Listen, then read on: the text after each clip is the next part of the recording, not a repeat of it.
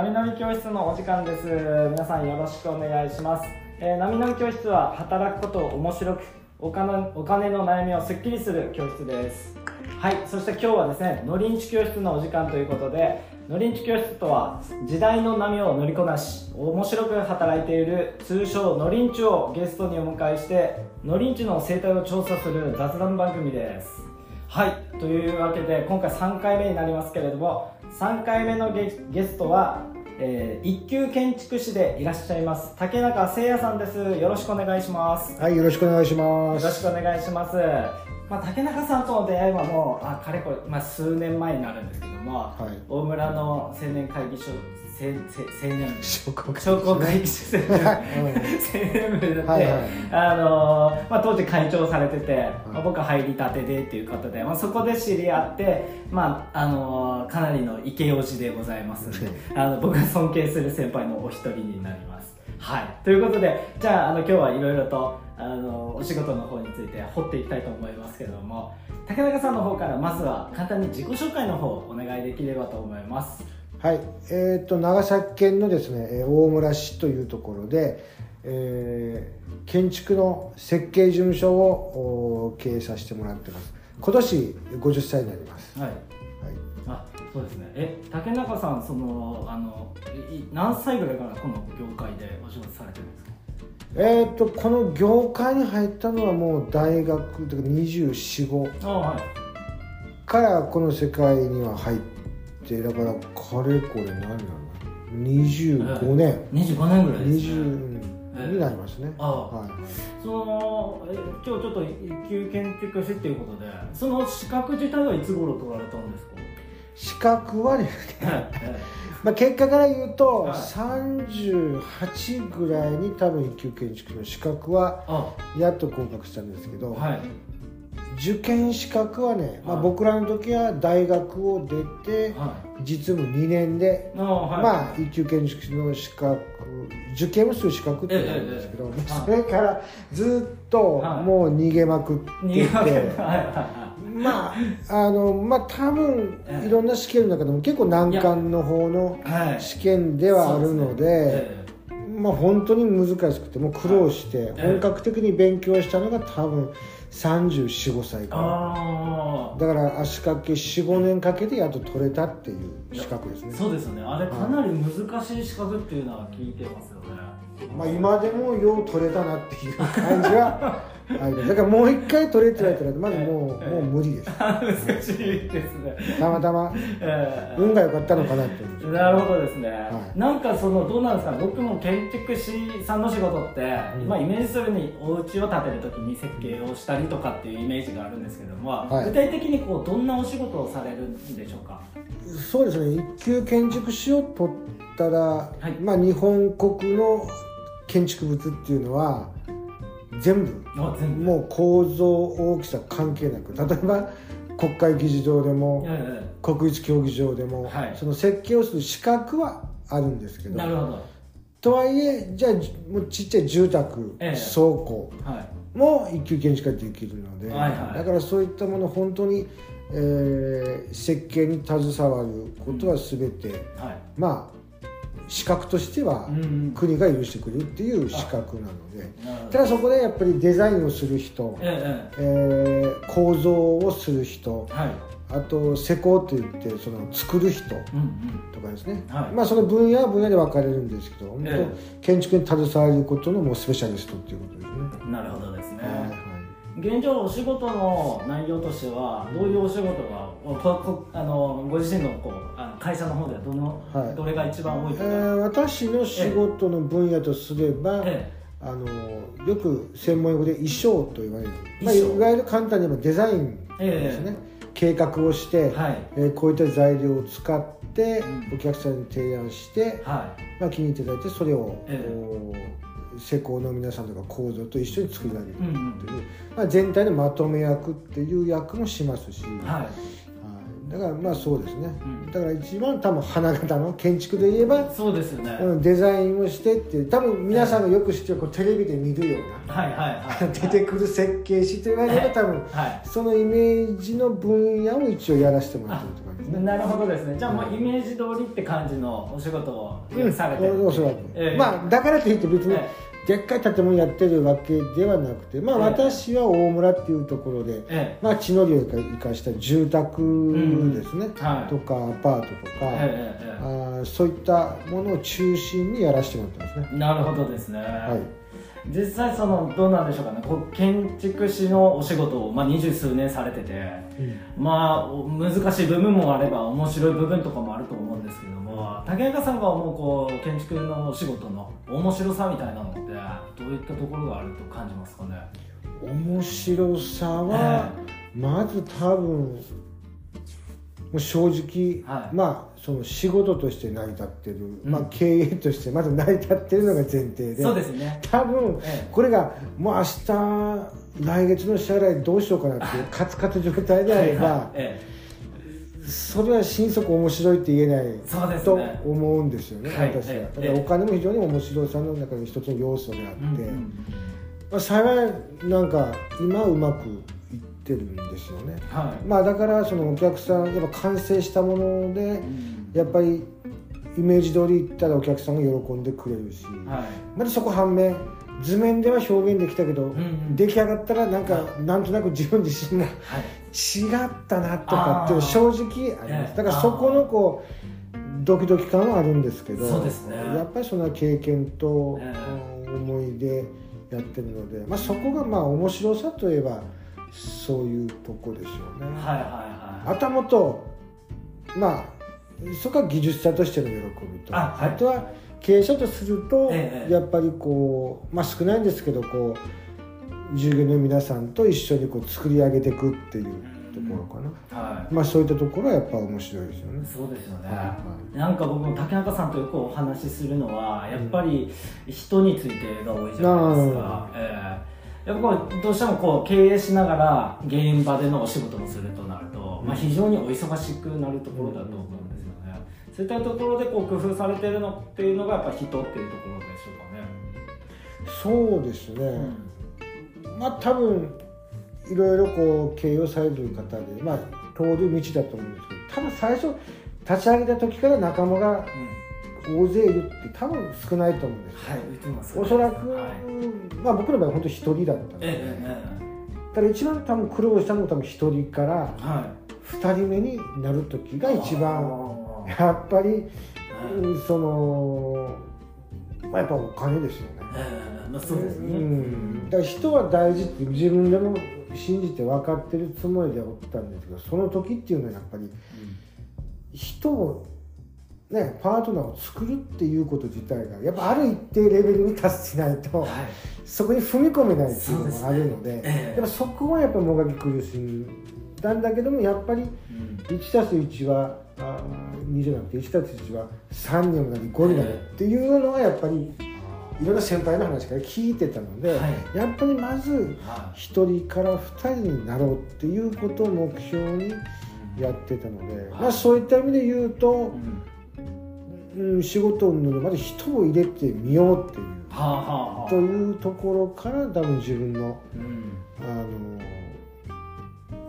そうかなその人に対する思いやっぱなんか昔からそうありますね。いやそれすごいなと思っていて、うん、というのも、まあ、私は FP として、まあ、ある意味技術職みたいなところあるじゃないですか、まあ、一級建築士ってまさに技術職の権下みたいなところで、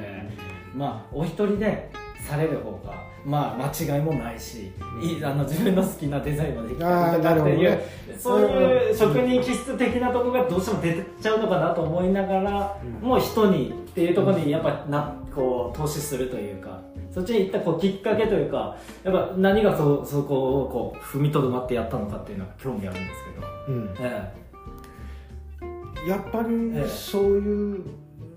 おっしゃる通り職人みたいなところ、はい、私も実はありはするんですけど、ただちょっとなかなしい話ですよ、ね、やはり毎月の支払い、はい、もう固定費なんかやるけどその時はお金を勉強しなきゃ。やっぱりこう飯を食っていかなきゃいけないということで、やっぱしたくない仕事もしなきゃいけないし、うん、うんその本当に昔は言われた仕事も全部片っ端からやってたし、やらないと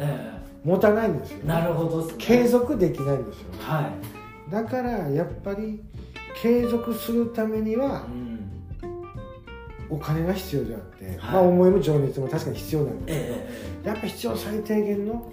お金って絶対いるので、えー、それを得るためにはやっぱ自分一人ではできないんですよ。だからやりたいことをやるために、はい。仕事を継続するためには、どうしてもお金が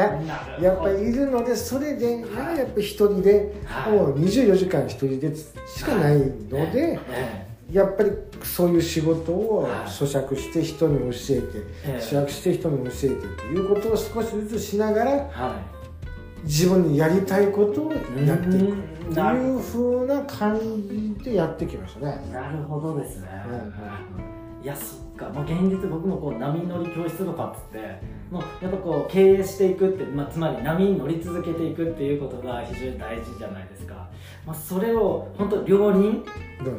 回していくっていうところをお一人で初めてこう軌道に乗せていったっていうのはちょっとしびれますねやっぱ、うん。えー、でもやっぱ一人でやった感覚っていうのって、えー、やっぱりそこで意気投合した、まずは嫁さんから始まって、えー、それでパートさんから始まって、はい、でその方が今度10年になって、うん、正社員となってっていう段階を踏みながら、はい、やっぱり二人三脚でやってきたっていうところがあるので、はい、やっぱ人には本当、まあ、ありきたりですけど感謝の式じゃないですかね。いや、そう思いますよ。いや、なんか竹中さんがおっしゃると多分嘘じゃないんだろうな。なんか感じますね。うん、なるほどですね。な実際こうお仕事されてて、まあ、僕ちょっとホームページ拝見させてもらったんですけど、はい、分かりやすい設計とかっていうキーワードがあったと思うんですけども、はい、やっぱその辺が先ほど言ったこうあのイメージと違ったとかそういうのをなくすための工夫みたいなところにつながってるんですそうですね、えー、やっぱり僕は専門用語専門職が強すぎるとやっぱりお客様っていうのも素人さんなので、はい、やっぱ本当分かりやすく、はい伝えたいなっていうことで、まあ、技術的にもそういうこう 3D の、うん、まあ本当ねパソコン CAD か、はい、ができてきたので、うん、まあ、そういったところをちょっと特化して、はい、あの分かりやすさを伝えようということで、はい、今も一貫してそれはやってますね。なるほどですね、そうか、まあ、やっぱそこはトラブルにもなるって僕もよく聞くので、うん、まあ、そこも大事にされてるっていうことですね。やっぱり怖いですよね。そうですね、うんメージと違った。イメージと違ったっていう、はい、髪の色こんな色じゃなかったとか、はい、この空間こんな空間じゃなかったとかっていう、今でもそれはやっぱ出来上がるまではやっぱりヒヤヒヤで。だからそのなるべくその差がねギャップがないこの差を埋めていくっていうのがそういう 3D の仕事かななるほどですね。と思ってずっと使ってますね。そこは本当にまあ設計建築設計事務所まあ軸みたいな。軸でしょうね分かりやすさですね。そうですね。はい、うん、なるほど、うん、あのじゃあちょっとあのお金についてちょっとお話を聞きたいなと思うんですけども、はい、まあこう先ほどこうおっしゃったように、まあ、その軌道に乗せていってまあ今こう右肩上がりで、うん、あの波に乗ってっていう状況だと思うんですけども実際この業界の建築業界全体でどどういったこうお金の流れというか、まあ、僕のイメージでは、まあ、結構大村市は家が建ってるなというイメージはあるんですけどもどんな感じなんでしょうかね今業界全体お金というと。えー、っとまあ私の薄っぺらい知識でちょっと言うと。全国的にはやっぱ建築の落ち込み方って半端ないと思うんですよ。はいはいはい、やっぱり、もうこれはもう何十年も、うん、バブルがはじけたぐらいからもう建築って落ち込みがずっとなってきて、はい、まあ、今ももう星の数だけ会社が倒産してきてるっていう流れがあります。決してその将来有望な業界ではないと思うんですね。これは皆さんご承知の通り、建築業界っていうのも産経のも、ね、昔でいうあれでなってるんですが、まあ、たまたま私はもうこの長崎県の大村市っていうところに、まあ、ほとんどもう育ちがそうなんですけど、はい、人口がずっと増え続けてる町なんですよね、ね、だから、まあ、タイムリーなんですけど昨日ちょうど長崎県のそういう市で年間人口がの増減と長崎市がワースト1位。あはいはいはい。で大村市はダントツの第1位。あ伸び年間600人弱の人間が伸びてるって、はい、もう大村市だけなんですよ、えー、でそこで多分木造の住宅業界から言うと、うん、県央地区っていうと大村市最地区以外はほぼもう頭数激減してるんですけど、はい、まあ、この大村市を中心にはどんどんどんどんまだ伸びてる。うん状況があって、まあ、そこに私もまあ身を投じてるっていうところもあるので、あの今そうだから全国的に言うと建築もかなり先細い産業ですけど、この人口が増えた大村っていうところでいくと、今はですね、今はまだまだ伸びていけるのかなと。ただこれがそこに甘えてると実は分からないよっていう現状は、うん、業界的にはそういう流れだと思いますね。なるほど。そうですね、うん、いや僕すごいあの素朴な疑問なんですけど、はい、新築の家がこうどんどん建ってるじゃないですか、はい、しかしこう、まあ、大村市は右肩で上がりで人口増えてますけども、うんこう人口が減っていくと、うん、当然お父さんお母さんとかおじいちゃんおばあちゃんが住んでた家とかっていうのは、空き家になっていくっていうところが、まあ、普通に分かる状況だと思うんですけども、はい、その辺のこう空き家とか中古とかその辺の市場ってどんな感じでこう竹中さんの見立てで構わないんですけどもどういうふうに見てらっしゃいますか、まあ、そこはですね、えー、このラジオで喋るところ限界で言いますけど。限界でお願いします。まあ業界でだからこういうこのラジオどこまでの方が聞かれてるかねやっぱり実際は本当、もう銀行の金利がだんだん、まあ住宅建てる時にこの絶対お金の借り入れを起こして、される方がほとんどだと思うんですよね、はい、そうですね、まあ、そういったそのローン関係も今、もう低金利も、もうこの上がっていくっていう状況になってます、はいはい。えーまあ、ぶっちゃけ取り巻く環境はいつ中古市場がとい。う、まあ、中古市場が逆転するかもほとんど今逆転しつつあるんですけど、あのまあ、そういった意味でもですね、まあ後から話そうかなと思うんですけど、今うちも不動産の方をやろうと思ってます。おっしゃってましたね、はい、要するに新築をしながら必ず人間ってこう、いなくなったり入ってきたりするので、はい、そこで不動産の動きってやっぱ出てくると思うんですよ、ね、はいはいはい、だからっていう意味でも、まあ、一応設計事務所としてやるんですけども、うん、それで中古物件、はい、不動産あたりももうおっしゃる通りに、動きはどんどん今活発に合ってるんですよね、中古物件って、えー、だから特に今から若い人たちっていうのはまあこれも分からんけど、はいなかなかねお金がね、うんうん、やっぱ仕事もなかなかないようになってくると、うん、やっぱローコストの。ローコストですね。でまた今物価が上がるしローコスト住宅がなかなかできないんですよね。まあまあ現実的に。なってくると、うんうん、やっぱ中古の物件をちょっとリフォームして住まえる方っていうのがもう自然の流れで、はい、あのもうどんどん増えてきてるので、なるほどうちもそそっちの方にもなんかちょっと何かお手伝いできないかなと。いうところはちょっと色気を出しながらやってるなるほど。まあそこはちょっと未来の波に乗ろうという魂胆のところになりますよね、はい。はい、あわかりました。ちょっとまた後ほど未来についてお話聞くときに。はい、でちょっとあのー、次はこう過去について、うんうん、あの竹中誠也という人間の過去についてちょっと聞いていきたいなと思うんですけど、まあまあ、あの今のお仕事建築業界に入ろうと思われたこのきっかけとかそういうのってどどいかがでしょうかね？あの、ね、きっかけっていうのは本当に、あの別に大した夢もなく、えー、ただただうちのその家系が建築一家なので、はい、まあ、何かそれはもう高校の時からなんか建築士の方かなと、で勉強も全然しなかったので、はい、ちょっとその時ちょっと土木の方が入りやすかったら別に土木でもいいやっていうぐらいの、はい、あの何かこれをやりたいっていうことはあんまなくて。ただこう家業がそういう流れっていうこともあったのでなんか自然と建築家に行ったっていうのは覚えてます。ね。なるほどですね。特にこうまあそうですよね。高校生の時とかってこれやりたいってなかなかないものですよだから今中1の娘がいるんですけど、えー、一応夢を持ちなさいとか一応言うけど、えー、自分自身がなかなかそういう、はい、なんか夢を持って、ね、社会的意義を持ってこの仕事をしたっていうのはないんですよ、はいはい、ぶっちゃけ言うと、えー、でもまあ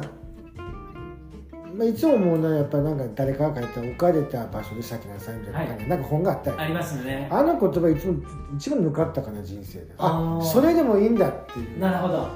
なんか別にね大将以来でこ俺こうなりたいいう、はい、そういう人って本当ねごく一部の人だと思ってて。私もそう思います、うん。はい、まあ流れのままになったらまあそれなりに生きてるよっていう感じ、はい、もう私もそのど真ん中で、はいはいだからそのきっかけって言われるとそんな大層な面白い話もなく、ええ、ただただ流れに乗って、え、現在に至るっていう感じですね、はい、いやあのそうそういうのも僕は実は聞きたいなと思って。なんか今世の中的にやりたいことを仕事にとか、はいはい、なんかやりたいことを見つけようみたいな流れってやっぱ大きいと思うんですけど 僕も現実にどうやって見つけるのかなとか。難しい。難しいですよね。難しい だから僕も思うけどでも人の出会いもそうですけど結局自分のやっぱり1番でなくて2番。例えば僕本当は関東に大学行きたかったんですよ、はい、でも滑って、うん、滑り止めの北九州の大学に、はい、で予備校も合わせて僕5年間北九州にいかんばいかんはめになったっていうところがあるんですけど、はいはい、でもやっぱり今でもいろんな友人等々その北九州に多かったりあまあ今でも付き合いもあったりとか、はい。まあ、そこはそこでまた、うん、関東に来て会えなかったわけで、はい、だから決して一番一番近道を通って、目的達成するよりも、まあ、2番手3番手ルートでも十分、はい、人とは出会えるし、はいはい、まあ、物事は勉強できる。し、ええ、まあ本当にその場その場で一生懸命しとけばなんとかなるのかなっていうのはありますよね。それすごく感じますね。まあ、過去の出会いがどうなるかわからないし、うん、あっちに行きたいってすぐとそこに行きたい気持ちもあるけども、うん、まあ、そうならないこともあってその道中を楽しむみたいなそうね。とこですかね。そこはそこでまただから人生面白いっていう感じなのかなと思いますけどね。特にまあ、うんうん、僕も刺さりましたそれ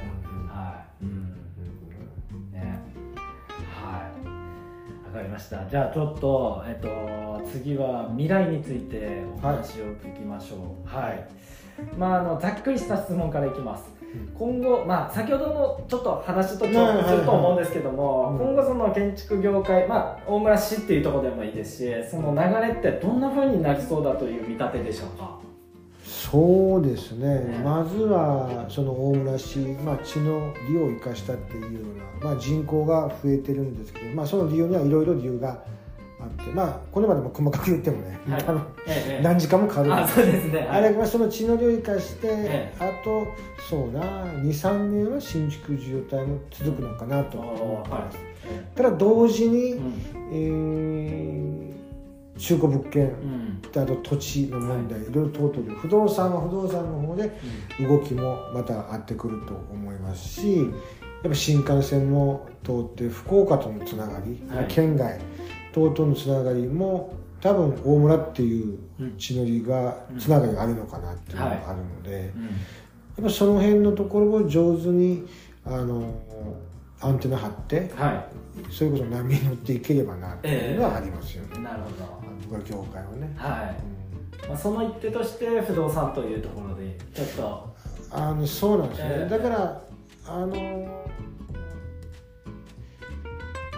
考えてもわからないと思うんですよね。はい。